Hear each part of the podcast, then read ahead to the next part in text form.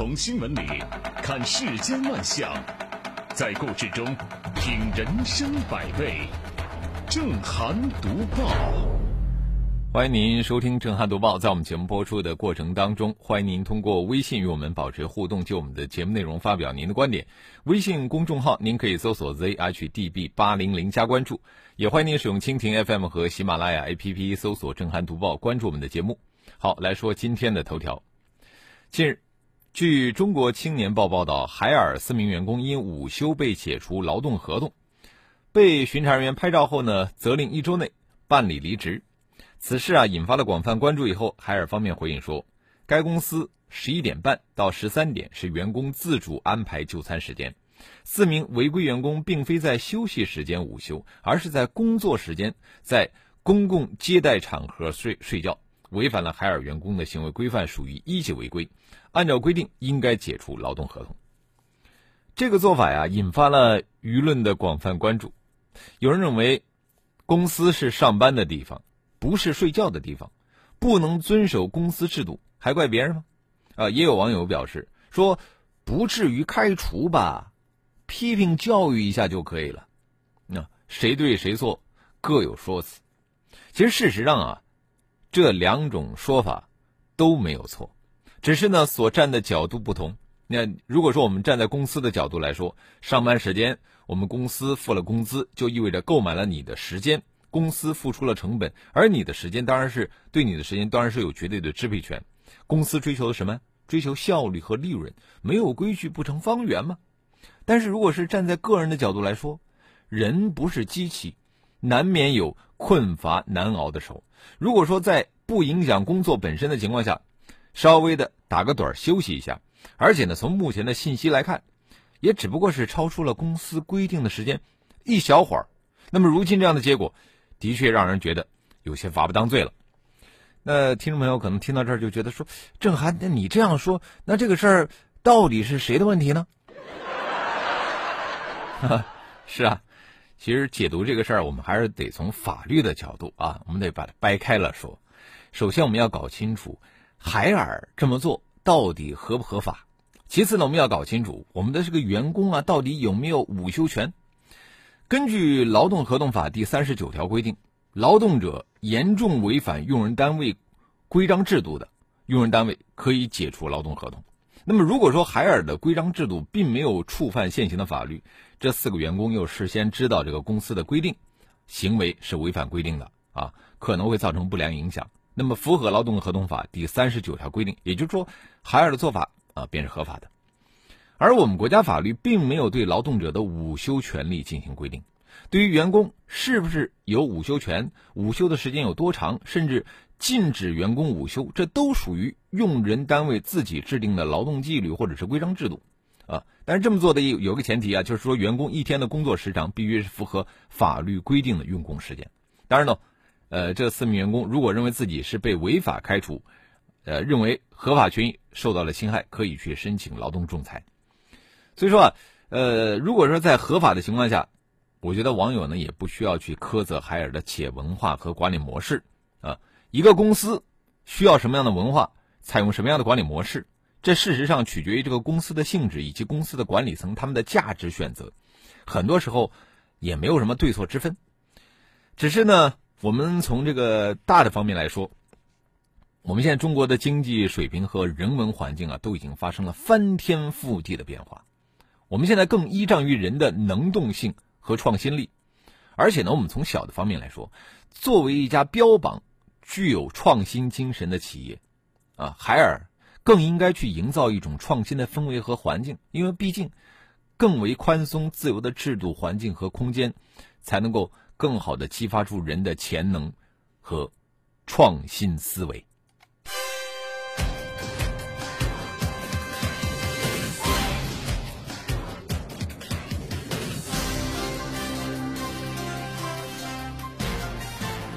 这里是正涵读报。我记得白岩松曾经说过，他说任何一个单位，只要到了开始强调考勤、打卡等纪律的时候，一定是他开始走下坡路的时候。如果说按照这个白氏理论啊，那不知道海尔现在是不是在走下坡路了？但是不管怎么说，海尔起码现在还活着啊，呃，据说还活得还挺滋润的。那但我接着说的这个，他已经死了。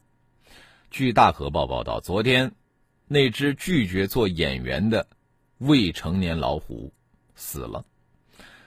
九月六号晚上，在河南省原阳县太平镇扁担王村南兴华学校门口，一个马戏团的老虎在表演的时候呢，翻出了铁笼，逃往附近的玉米地中是下落不明，后来被捕获。记者从新乡市动物园了解，被捕获的这个脱逃老虎送到动物园的时候已经死亡。这个老虎出逃。一度啊，引发人心惶惶，当地是紧急应对之策，那叫一个严防死守。没想到这老虎的命啊那么脆弱，他在和命运抗争、拼命逃窜的时候，一定想过这句网络热句：“我太难了。”这真的是一只特立独行的老虎啊！真替为了理想抗争到底的他感到忧伤。具体的死亡原因有待上级部门进一步的鉴定，但是我们不难分析啊。我们通过新闻报道，这个原阳县政府一个负责人说了，他说老虎经麻醉后已经被捕获，而动物房动物园方面说呢，它遭受过车辆撞击，可能造成了内伤。也就是说，这只老虎它是非正常死亡，这就是一场人祸啊！可怜呐，生前连意外险都没买过的虎崽子。这个逃跑事件带来的社会恐慌和搜寻成本，呃，涉事马戏团的两名负责人呢都已经被刑拘。有消息显示啊，说在这次演出之前呢，活动并没有获得相关部门的备案。不过，我觉得更重要的问题，也许并不是马戏团的活动有没有流程瑕疵，而在于马戏团这样的一种娱乐活动，是不是该彻底的告别野生动物表演？呃，如果说马戏团不再设置野生动物表演项目，那也就不可能出现什么老虎、大象、黑熊这些动物动辄出逃甚至伤人的现象。当然呢，呃，对于这个问题呢，呃，很多人呃可能会觉得禁止野生动物表演过于严苛啊，有一刀切之嫌。不过，我觉得但凡稍微了解一下野生动物在驯兽师皮鞭下的处境，这些动物做出了一些让观众捧腹大笑的动作背后，你知道他们承受了多少饥饿？和多少皮鞭吗？如果说你知道这一点，我相信你一定可以理解这一刀切一点都不过分。二零一零年，住建部颁布关于进一步加强动物园管理的意见，要求动物园不得进行动物表演，并且应该避免让动物受到惊扰和刺激。如果说动物园和公园不能够提供上述基本福利保障，就不得设立动物展区。我记得啊，当时这个规定还曾经引发了大讨论。不过呢，伴随着这个动物福利思潮的兴起啊，有一些动物园已经开始主动取消动物表演项目了。比方说，二零一七年，广州动物园就结束了他们的马戏表演，转而呢设立非经营性的科普展馆。其实，我们人也是动物啊，只不过被认为是高级动物。我们人类在崛起的过程当中，伤害了很多的动物，甚至造成了很多动物的濒危乃至灭绝。但动物其实是我们人类的一面镜子，就是我们通过对动物习性社群的了解，我们人类可以更清楚自己在做什么，应该做什么。呃，如今的这个马戏团的转型，呃，他们的这个经验其实非常丰富了。那些继续沿用野生动物的马戏团不断的在破产，那些放弃野生动物表演的马戏团反而迎来了新生。那我们从这个角度来说，社会观念的变革会促使马戏团不断的改革。对此，我们中国的马戏团也概莫能外。这里是正涵读报。我真心希望，就是抵制动物表演的观众越来越多。我接着说的这家游乐园，起初呢，也有人号召去抵制啊，但是好像响应的人不多。最近一段时间，上海迪士尼在舆论场上给大众制造的不快。可能比这个游乐园里边给顾客制造的快乐还要多，而这些个不快，我们可以做双关理解啊，一个是不够愉快，第二个呢是治愈不愉快的速度有些慢，回应的不爽快，处理的不痛快。在上海迪士尼乐园首都松口表示有条件的允许自带食品之后，中央电视台的记者实地体验，却发现翻包现象依然存在。那相比能不能带食物，该不该翻包的问题，明显啊要严重的多。上海迪士尼呢是有条件的调整，这这就是避重就轻啊，呃，所以说没有办法和舆论真正的达成和解。事实上，我觉得上海迪士尼可以学习的榜样有很多。同样是迪士尼，在巴黎，巴黎的迪士尼就规定禁止游客将酒精饮料、还有玻璃瓶装的饮料等危险物品带入园区。那么，团体的野餐需要在园区外的特定区域进行。啊，一般的饮食不做要求，啊，更不会翻包。那么相对来说，我觉得这就文明的多，合理的多。择其善而从之。那无论是对比同类也好，还是其他的公共场所，你明明可以靠设备、靠技术以及科学管理来解决问题，你为什么非得去用人力，然后去侵犯别人的隐私呢？没有完美的服务服务啊，也没有一蹴而就的这个整改。但如果说一项错误非常明显，那么你就应该立即停止。那无论如何，我觉得对翻包这个明显涉及到侵犯隐私的错误，上海迪士尼不能够再继续了。这里是正涵读报，看得出来啊，上海迪士尼还是很强势啊。呃，我们继续要说的也很强势。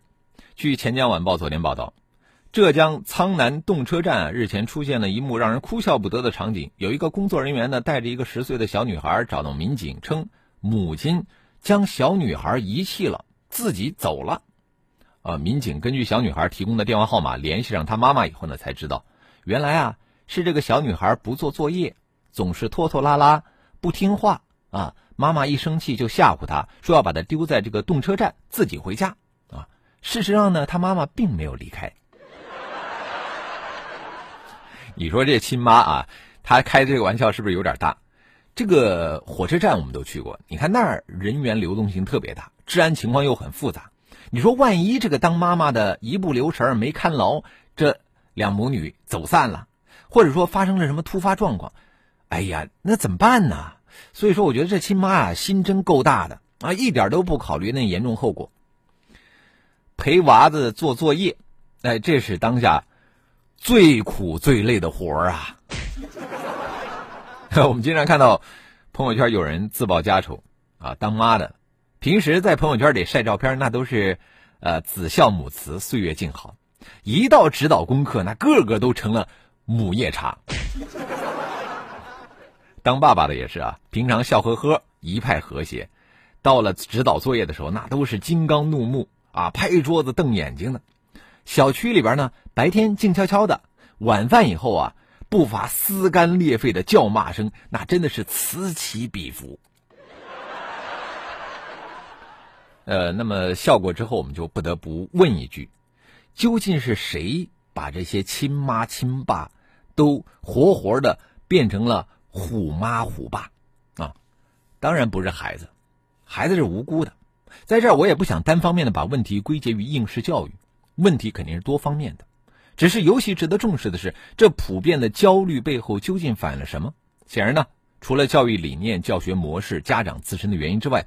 优质教育资源的稀缺是以其中一个重要因素。亲妈动车站遗弃女儿，这是一个冷笑话，也是一个黑色幽默。笑完之后啊，让人一声叹息。阳光打在你的脸上，温暖留在我们心里。新闻会过时，声音转瞬即逝，甚至信任也会偶尔消弭。只有真实真诚。才把我们的心灵联系到一起。评论不空谈，执着不偏激，理性不麻木，脆弱不沉沦。日子在交织着泪水和欢笑中匆匆流逝，日子也在交织着担忧和希望中匆匆走来。正涵读报。欢迎回来，这里是正在直播的《正涵读报》。接着我们来看一看微信平台啊，马吉他说了，我们的企业员工真的累啊，国外的可能轻松好多。祈祷我们的员工少一点加班，多一点自己的家庭人伦欢乐。射手他说，我打暑假工的时候做流水线，一天十二个小时，每天呃早九晚五啊。即便如此呢，也没有人愿意双休，因为如果没有加班的话，就没有足够的钱。这就是赤裸裸的社会生活。三弟他说，公司大了啊，队伍不好带呀。呃，仲夏夜梦说：“老老实实的搬砖，用人单位要砍人的话，其实就一句话的事儿啊。未来有一份工作，远比有两套房子重要。”土豆，他说：“越狱出去的那一天，肯定是这老虎这辈子最快乐的一天。”嗯，可以想象。呃，启明星说：“好可怜，能不能查封这些马戏团？如果说想靠表演赚钱，自己去表演。”苏源他说心疼，不知道该说什么。个人力量太薄弱，只能从自己做起，不看动物表演，教导自己的孩子爱护动物，拒绝动物表演。呃，漫天雪花他说呃那一句我太难了，笑死我了。迪尼说这个训练动物确实非常残忍，不忍看。一团和气说概念在打人文牌的时候被转移了啊，未必是偷换。依我看呢，与其讨论职工有没有午休权，不如清晰工作时间可不可以睡觉。纪律一定是一个团队或者企业的必要条件。满江红说迪士尼有必要学习海底捞啊，把客人当人看。这个热情的牛油果说上海迪士尼的规定是我们自己定的，我想只有我们呃最了解中国人啊。去过多数游乐园，这个垃圾乱扔的现象呢到处都是。还有上山若水说高铁、地铁都不翻包，迪士尼为什么非要这么做？难道安检仪还检查不出问题吗？水晶庄主说迪士尼依然明目张胆的搜包，这就说明相关部门不觉得这是违法行为，或者不想去执法处理。毕竟人家是知名的外资企业，不敢惹。嗯，好啊，非常感谢听友们的这个参与啊，我们也欢迎更多的朋友可以就您所关心的话题发表您的看法。呃，我们继续来读报。据北京青年报报道，九月四号上午，河南郑州黄河科技学院的刘老师在学校卫生间拍到了一名保洁阿姨坐在角落里写字的照片，随后呢就把这张照片发到了朋友圈，被网友热议。七号上午呢，记者联系到了照片中的保洁大妈王玉兰，据她说啊，自己当年高考的时候就差了六分，和大学失之交臂，现在在大学做保洁工作，也算是圆了大学梦。在河南啊，当年参加高考时差六分啊。如果他要是在北京考的话，他一定是个大学生啊。这就是我们的现实。呃，人生没有理想，生活就会失去意义。年逾花甲的大妈，并没有心安理得的在家享清福，而是换一种形式圆自己的大学梦。这种执着的求学精神啊，足以令当下众多学子汗颜。更何况，大妈虽然从事最基层的保洁工作，但是休息的时间都在厕所学习。所以他身上散发的那种强烈的奋斗意识，真的是超越了职业和年龄的鸿沟，值得我们每个人向他学习。其实人生没有恒定的起跑线，只要愿意尝试奋斗，每天都是新的起跑线。呃，这些年我们媒体不时会报道一些高考中的高龄考生，啊，他们有的已经年逾古稀，有的甚至到耄耋之年，但是他们依然有勇气和儿辈孙辈去同场竞技。不管结果怎么样，我觉得他们都是生活的强者，啊！回到保洁大妈这个在厕所学习的这个事儿，她的目的或许和这些高龄考生还不一样，但是我觉得精神品质是一样的。只要没有放弃对理想的追求，就值得被尊重。这里是正涵读报。在今天节目的最后，我们要来说一说这个扫手支付，啊，您可以个现在可能知道这个扫码支付啊，还有刷脸支付，您可能很少听说什么扫手支付啊。据美国媒体报道，亚马逊的工程师呢正在悄悄的测试可以识别人手的扫描仪，以此来作为店内购物结账的一种方式。他们的目标是在未来几个月开始在这个超市推广这种技术，扫手支付。啊，无疑是一种新的这个生物识别技术。它的原理在于依靠计算机的视觉和深度几何来处理和识别每个人的每只手的形状和大小，然后和所捆绑的信用卡、银行卡联系起来，完成个人识别。呃，这比现在的人脸识别的技术要先进的多啊，呃，而且更可能被人们广泛的接受。你看，人脸识别呢，它也是生物识别技术的一种，在全球广泛应用的同时，又遭到了各国民众的普遍担忧。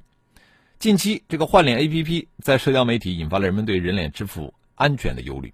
而在美国呢，旧金山市议会在今年五月十四号通过议案，禁止警方使用人脸识别技术。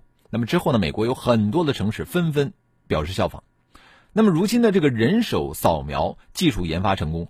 或许我觉得就是人脸识别遭到广泛质疑之后的结果。生物识别的技术有很多种，其实他们都是利用我们人体固有的生理特征，你比方说 DNA、指纹、面部、虹膜啊，还有我们的行为特征，像笔迹、声音、步态等等啊，我们来进行这个通过机器啊来进行人这个身份的鉴定。那么一方面，人脸识别在迅速的扩张，但是我们今天应用的最多的还是指纹。另外一方面。这个人脸识别在全球遭到了很多地方的阻击，原因在于就是人脸识别既不人性化也不安全。当然呢，呃，最主要的还是技术原因啊。那么在人性化方面，侵犯个人隐私就是人脸识别的缺点啊。在生活中，你看我们陌生人之间啊，哪怕你盯着对方的脸多盯一秒，有时候都是一种冒犯，它会让人感觉到不自在，会甚至会引发敌意。这就是人脸识别引发很多批评的原因之一啊。哪怕它真的很可靠，那么技术原因方面的人脸识别可能会突破某些伦理。在旧金山市国会的这个人脸识别测试应用当中呢，被错误识别的被错误识别者当中有百分之四十是有色人种，但是有色人种只占国会议席的百分之二十。那么这就意味着人脸识别具有高错误率、种族和性别歧视。还有侵犯隐私以及法律责任等很多的问题。那么意识到这样的问题之后呢，亚马逊决定他们不再使用人脸识别了，而代之以人手扫描识别。我觉得这是一种很温和的生物识别，也必然会得到更多人的支持。呃，科技呢应该由价值来领导，而这些价值啊应该转化为原则。我们的科技界要制定 AI 伦理标准。AI 的伦理标准有很多，我觉得其中。重要的是安全、保护隐私以及对人的友好。因此呢，呃，即便是有了针对人脸识别的更严格的伦理标准，我觉得它消除人们的偏见也不是一件容易的事情。好了，时间的关系，我们今天的读报就说到这里。非常感谢您的收听参与，更多的交流，请您搜索微信公众号 zhdb 八零零加关注，也欢迎您使用蜻蜓 FM 和喜马拉雅 APP 搜索“震撼读报”，关注我们的节目。